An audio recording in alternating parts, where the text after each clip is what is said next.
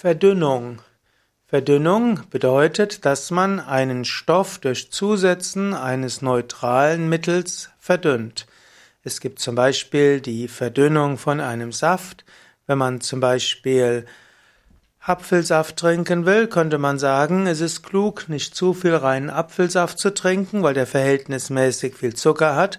Man verdünnt besser den Apfelsaft mit Mineralwasser oder eben Wasser aus dem Wasserhahn, wenn man eben gesundes Wasser aus dem Wasserhahn hat. Diese Art von Verdünnung hilft, dass man vielleicht etwas Geschmack hat, ein paar gute Wirkstoffe hat, ohne dass es zu viel wird. Verdünnung spielt in der Homöopathie eine wichtige Rolle, wobei in der Homöopathie man eher von Potenzierung spricht. Dort wird nicht einfach die Urtinktur ver, ja, verdünnt, sondern das wird mit einer bestimmten Form des Schüttelns, Verschüttelns und damit mit Potenzieren gemacht. Und so wird gesagt, dass die, gerade die Hochpotenzen in der Homöopathie, wo eigentlich vom Ausgangsstoff entweder nicht, sondern nur ganz wenig noch übrig ist, dass diese als besonders machtvoll gelten und besonders wirkungsvoll sind. So gibt es auch die Verdünnung zum Beispiel von Wirkstoffen. Zum Beispiel, wenn du in der, es gibt auch die Aussage von Paracelsus, dass ob ein Stoff ein Gift ist oder ein Heilmittel, das ist letztlich die Dosierung. Und es ist nicht immer die Dosierung, sondern auch die Verdünnung. Viele Menschen reagieren auf reines Pfefferminzöl oder reines Teebaumöl allergisch, wenn man es auf die Haut aufträgt. Wenn du aber ein paar Tropfen Teebaumöl oder Pfefferminzöl mit einem anderen Öl vermischst, zum Beispiel Olivenöl oder anderen Trägerölen oder zum Beispiel auch Jojobaöl, dann kann die Haut das gut vertragen und dieses verdünnte Öl ist dann besonders wirkungsvoll. Verdünnung hm, ist auch letztlich ein biologisches Prinzip. Man sagt zum Beispiel, ein Geruchsstoff ist Verdünnung mit Luft. Wer mit Aromastoffen arbeitet, der weiß, dass intensive Duftstoffe in einer kleinen Fiole mit engem Hals kaum riechen oder auch nur unangenehm. Aber wenn man einen Duftstoff eben in die Luft gibt, dann riecht er plötzlich besonders gut. Genauso ist es auch mit, mit Geschmacksstoffen. Letztlich, Geschmacksstoffen sind Verdünnung mit Flüssigkeit.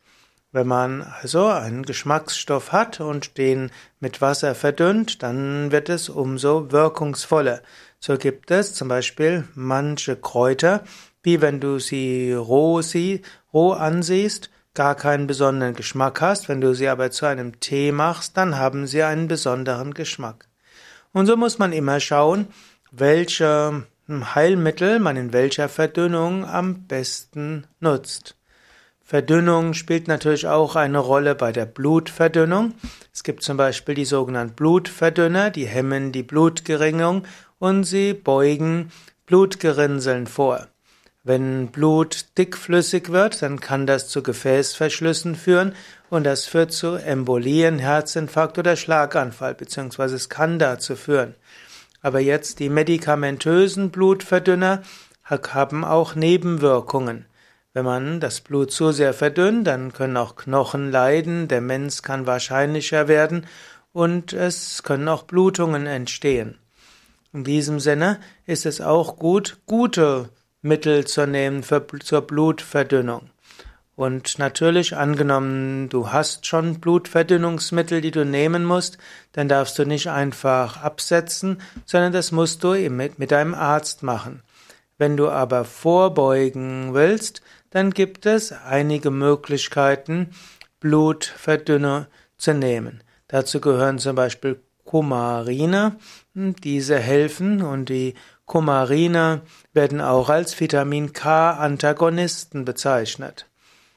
Und äh, gut, Kumarine ist natürlich Makuma, es gibt auch noch Heparine und ASS, aber es gibt eben auch Methoden, das Blut dünn zu halten mittels natürlichen Mitteln.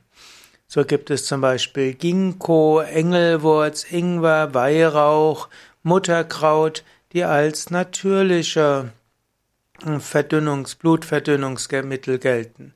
Gerade Goji zum Beispiel hat sich sogar in einigen Studien ja, gezeigt, dass sie blutverdünnender Wirkung haben. Warum? Das weiß man wiederum nicht. Hier aber nochmals eine, eine Liste von blutverdünnenden Lebensmitteln, die mindestens als gefäßschützend gelten.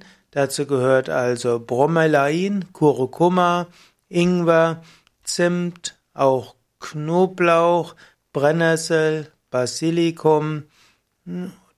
Und dann gibt es auch noch Lebensmittel, das eben waren ja eher ja, Gewürze oder ja, im Wesentlichen Gewürze.